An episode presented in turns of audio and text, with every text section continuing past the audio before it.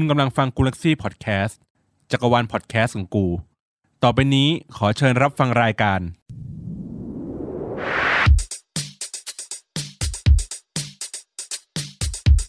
อัปทูกูอัปทูเดต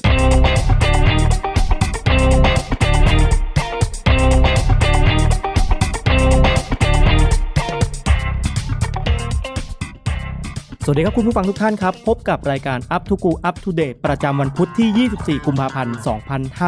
2564 รายงานข่าวโดยโตโต้วรกิจเวสืบเช่นเคยครับ ก่อนที่จะรายงานข่าววันนี้กันนะครับ ขออนุญาตพูดถึงประเด็นร้อนครับกับติ๊กเจษดาพรโดนไล่เข้าป่าหลังออกมาบ่นเรื่องทางเท้าครับจากกรณีครับนักแสดงหนุ่มรุ่นใหญ่ติ๊กเจษดาพรผลดีครับ ได้ออกมาทวิตข้อความเรื่องทางเท้าผ่านทวิตเตอร์โดยระบุว่า เรารู้สึกอย่างไรกันบ้างครับ ที่จะต้องคอยมาสอดส่องเรียกร้องสิทธิพื้นฐาน กับผู้มีหน้าที่โดยตรง สวัสดิภาพที่ดีกับบรรยากาศที่ดีย่อมน่าจะได้รับก่อนสิ่งใด ขอบคุณเจ้าของเพจนะครับทางเท้า Hashtag ฟุตบาทไทยครับ ก็คุณติ๊กเจษฎาพรนะครับได้ออกมาพูดถึงทางเท้าของกรุงเทพมหานครเรา แล้วก็เรียบร้อยครับ ก็โดน เรียกว่าโดนโจมตีแล้วกัน เรียกว่าโดนโจมตีจากหลาย ๆ ด้านเลยนะครับ ก็ล่าสุดแรงที่สุดเลยเนาะน่าจะเป็นเหมือนกับไล่พิติ๊กกลับเข้าป่าไป อันนี้ก็น่าเห็นใจคุณติ๊กเจษดาพรนะครับที่ออกมาพูดถึงสิทธิพื้นฐานของมนุษย์ที่ควรจะควรจะได้เนาะสิทธิที่ชาวพลเมืองกรุงเทพเนี่ยควรจะได้รับแต่ก็มา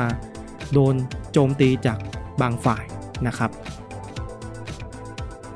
และค่าฝุ่นวันนี้ในกรุงเทพมหานครและปริมณฑลครับ คุณภาพอากาศอยู่ในระดับปานกลาง ถึงเริ่มมีผลต่อสุขภาพครับ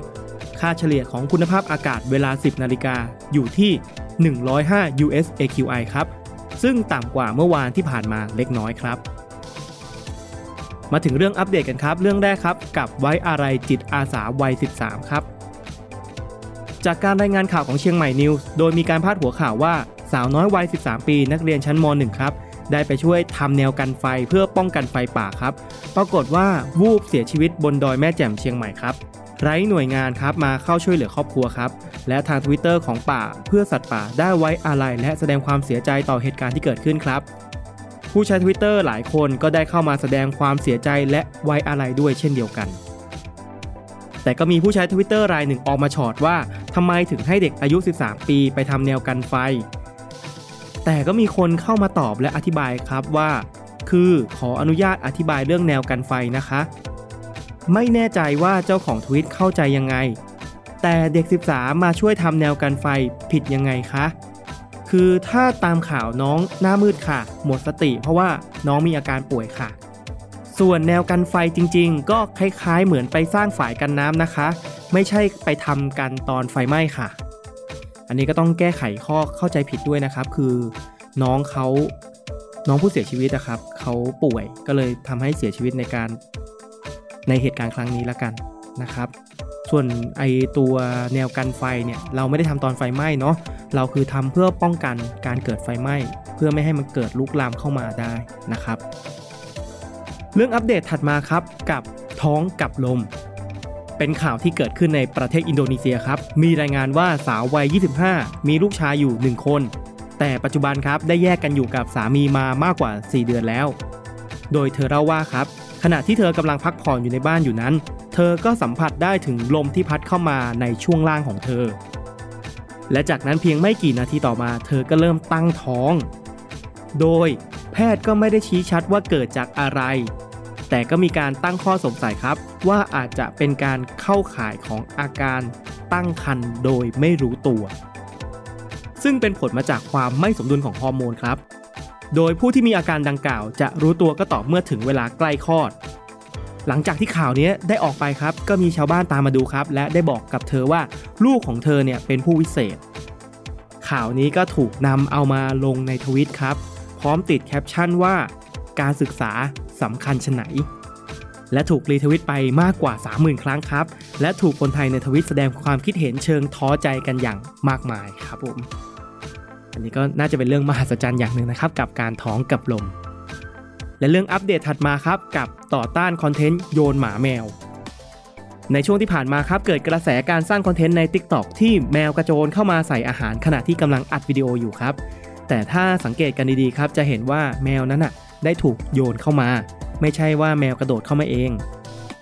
แต่คอนเทนต์แบบนี้ครับ ก็มีคนดูเป็นจำนวนมาก และมีคนนำมาทำตามกันต่อไปครับ ล่าสุดครับเป็นการโยนหมาเข้ามาในเตาหมูกระทะโอ้อันนี้แรงเหมือนกันนะโยนหมาเข้ามาในเตาหมูกระทะเลย แต่ก็ไม่ทราบแน่ชัดครับว่าได้จุดเตาไว้อยู่หรือเปล่าเนาะอย่างไรก็แล้วแต่ครับ ก็ถูกคนใน Twitter นำคลิปมาลง แล้วก็ถูกจวกด้วยคำหยาบคายอย่างมากมายครับ ทำนองว่าเป็นคอนเทนต์ที่ไม่สมควรทำและหลาย ๆ ทวิตก็ออกมารณรงค์ต่อต้านการทำคอนเทนต์แบบนี้ว่าไม่ควรเกิดขึ้นอีกแล้ว พร้อมทั้งมีคนแนะนำให้ฟ้องร้อง เพราะถือเป็นการทารุณสัตว์อย่างหนึ่งเหมือนกัน มาดูเทรนด์ทวิตเตอร์ประจำวันที่ 24 กุมภาพันธ์ 2564 กันครับ กับ Hashtag Dispatch แฮชแท็กอันดับหนึ่งเช้านี้เป็นเรื่องที่ทำให้แฟนคลับเกาหลีแตกตื่นกันเลยทีเดียวครับ เพราะเป็นแท็กของสำนักข่าว Dispatch ที่ขึ้นชื่อเรื่องการปล่อยข่าวเดทของดาราศิลปินในประเทศอยู่บ่อยครั้งครับโดยครั้งนี้ครับได้มีการปล่อยข่าวเดทของสาวเจนนี่แบล็คพิงค์ครับ และหนุ่มจีดราก้อนบิ๊กแบงซึ่งเป็นรุ่นพี่รุ่นน้องในค่ายเดียวกันเองครับ ในข่าวระบุว่าคบกันมาแล้วมากกว่า 1 ปี คนใกล้ตัวครับ รับรู้ และทางต้นสังกัดเองครับก็ได้ออกมาบอกอีกว่า ไม่สามารถยืนยันเรื่องนี้ได้ เพราะว่าเป็นเรื่องส่วนตัว แต่ส่วนใหญ่ครับกระแสใน Twitter ก็เป็นไปในทิศทางที่ดี หลายๆ คนก็แสดงความยินดี และก็มีการตำหนิสำนักข่าวด้วยซ้ำครับว่า เป็นการทำข่าวที่คุกคามความเป็นส่วนตัวของทั้งคู่ครับ และเทรนด์ Twitter อันถัดมาครับกับ s i n o v a c ครับกระแสมาแรงในเช้าวันนี้คงหนีไม่พ้นการมาถึงของวัคซีนโควิด s i n o v a c ครับ โดยล็อตแรกจากประเทศจีนเนี่ยได้นำมาถึงประเทศไทยในเวลาประมาณ 10นาฬิกา5นาทีที่ผ่านมาครับ โดยมีการทำพิธีรับมอบที่ท่าอากาศยานสุวรรณภูมิ โดยคณะนายกรัฐมนตรีครับ และได้ถูกถ่ายทอดสดผ่านทางโทรทัศน์ ก็ต้องเรียกว่ายิ่งใหญ่กันเลยทีเดียวครับ ทั้งนี้ครับวัคซีนของ a s t r a z เซ e c a ก็คาดว่าจะมาถึงในช่วงบ่ายนี้เช่นกันครับกระแสใน Twitter มีทั้งยินดีกับการมาถึงของวัคซีน ถึงแม้ว่าจะช้าไปบ้าง แต่อีกกระแสครับก็งงว่า เอ๊ะ มันจะต้องทำพิธีใหญ่โตขนาดนี้เลยเหรอ โดยเขามองว่ามันเป็นสิ่งที่ไม่จำเป็นครับ และช่วงหน้าครับ พบกับหัวข้อสำคัญประจำวันพุธที่ 24 กุมภาพันธ์กันครับ กับหัวข้อ Hashtag เพราะอะไรถึงทำให้ละครไทยไม่ไปถึงไหน สักครู่เดียวครับ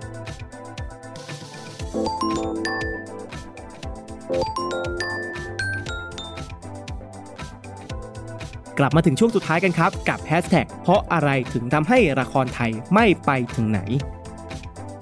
จากประเด็นในขับเฮาครับที่ร้อนแรงมาถึง Twitter กันเลยทีเดียว เมื่อมีการตั้งหัวข้อในห้องขับเฮาพูดคุยเกี่ยวกับประเด็นเรื่องของละครไทยที่ไม่ไปถึงไหนเลย โดยจุดประสงค์ของห้องก็เพื่อให้เกิดการเปลี่ยนแปลงเกี่ยวกับละครไทยครับ และหลาย ๆ ประเด็นที่มีการพูดถึงและนำมาพูดต่อกันใน Twitter ประเด็นหลัก ๆ เลยก็คือ การจะเปลี่ยนแปลงละครไทยให้ไปได้ไกลกว่านั้นครับ มันอยู่ที่ระบบทั้งระบบอาวุโส ระบบการทำงานบางอย่าง ที่ทำให้ละครไม่ได้คุณภาพครับ รวมถึงเรื่องของตัวบทที่เป็นหัวใจหลักของการทำละครด้วย และก็ควรมีการปลดแอกระบบพวกนี้ได้แล้ว และประเด็นที่คนนำมาพูดกันต่อและถูกรีทวิตไปมากกว่า 4,000 ครั้งครับ คือทวิตที่กล่าวว่า เมื่อวานมีประเด็นหนึ่งที่เราคาใจ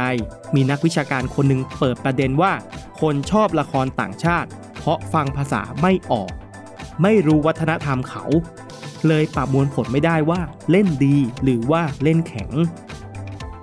ที่เราชอบซีรีส์เกาหลีนักแสดงอาจเล่นแข่งครับ แต่เราแยกไม่ออก เพราะว่าไม่รู้ภาษาเขา มันขนาดนั้นเลย ในขณะที่คนดูซีรีส์เกาหลีบ่นกันปากเปียกปากแฉะเรื่อง acting ของนักแสดงครับ รวมไปถึงเหล่าไอดอลที่ฝีมือยังไม่ถึง แต่ดันมารับบทนำครับ มันจะขนาดนั้นเลยเหรอวะ แค่คนฟังภาษาเกาหลีไม่ออกเลยแยกไม่ได้ว่านักแสดงเล่นแข่งหรือเปล่า นักแสดงที่คนไทยเก่งกันว่าจะได้รับรางวัล ส่วนใหญ่เขาก็เก่งถูกป่ะ อย่างน้อยก็เก่งได้ว่าใครจะมีชื่อเข้าชิง โดยจากประเด็นนี้ครับก็มีคนเข้ามาเห็นด้วยอย่างเป็นจำนวนมากครับ และพูดถึงเรื่องของอวัจนภาษาที่เราไม่จำเป็นต้องเข้าใจสิ่งที่เขาพูด แต่สามารถรับรู้ได้ผ่านท่าทางนะครับ และนอกจากนั้นครับมีการพูดเรื่องอิทธิพลของละครที่มีต่อสังคมครับ โดยมีผู้ใช้ทวิตเตอร์รายหนึ่งครับ ได้ให้ความเห็นว่า ใครบอกละครไม่มีผลต่อสังคมจำตอนบุกเพไม่ได้หรอ วิ่งหากุ้งแม่น้ำหาทำหมูสรงใส่ชุดไทยไปอยุธยา อันเนี้ยเขาไม่เรียกว่าอิทธิพลจากละครหรอ แล้วก็มีการถูกรีทวิตครับไปมากกว่า 1,000 ครั้งเลยทีเดียว นอกจากนี้ครับมีหลายๆ คนที่ได้ฟังคลับเฮาส์ก็ได้เข้ามาชื่นชมคุณก๊อฟนักเขียนจากเรื่องนาคี ที่มีการแสดงความคิดเห็นที่ดี และก็ไม่ปิดกั้นครับ แต่ก็ยังมีประเด็นที่คนในทวิตก็ขัดแย้งกันเอง เพราะมีคนโค้ดคำพูดจากในคลับเฮาส์มา โดยข้อความทำนองว่า ละครมีไว้เพื่อความบันเทิง เพราะฉะนั้นมันไม่ต้องยัดเยียดการสอนแบบตรงๆเข้าไป ซึ่งประโยคนี้มีคนทั้งเห็นด้วยและไม่เห็นด้วยครับ เพราะบางคนก็บอกว่าในฐานะสื่อและละคร มันก็ต้องให้อะไรกับคนดูบ้าง ไม่ใช่ว่าจะเอาแต่ความสนุกอย่างเดียว และมีคนเข้ามาแสดงความคิดเห็นแบบกลางๆ ด้วยครับว่า ละครมันสนุกได้แต่ต้องไม่เหยียดคนอื่น ไม่นำปมด้อยเรื่องเพศมาทำให้มันบันเทิง จนสุดท้ายครับ เจ้าของทวิตต้นเรื่องก็ได้ลบไปเรียบร้อยแล้ว นอกจากนี้ครับก็มีเหตุบังเอิญที่ช่อง 3 ได้ปล่อยโปสเตอร์ละครเรื่องใหม่ ที่ดูเหมือนจะเป็นการเหยียดคนผิวสีครับ ซึ่งทำให้คนก็เข้าไปติดแฮชแท็กเพราะอะไรถึงทำให้ละครไทยไม่ไปถึงไหน ให้กับละครเรื่องนี้เรียบร้อยครับ ก็หวังว่าจะได้รับประโยชน์จากการรับฟัง และเข้าใจข่าวสารที่เกิดขึ้นในทวิตเตอร์ครับ ขอให้วันนี้เป็นวันที่มีความสุขของทุกๆ ท่านครับ สวัสดีครับ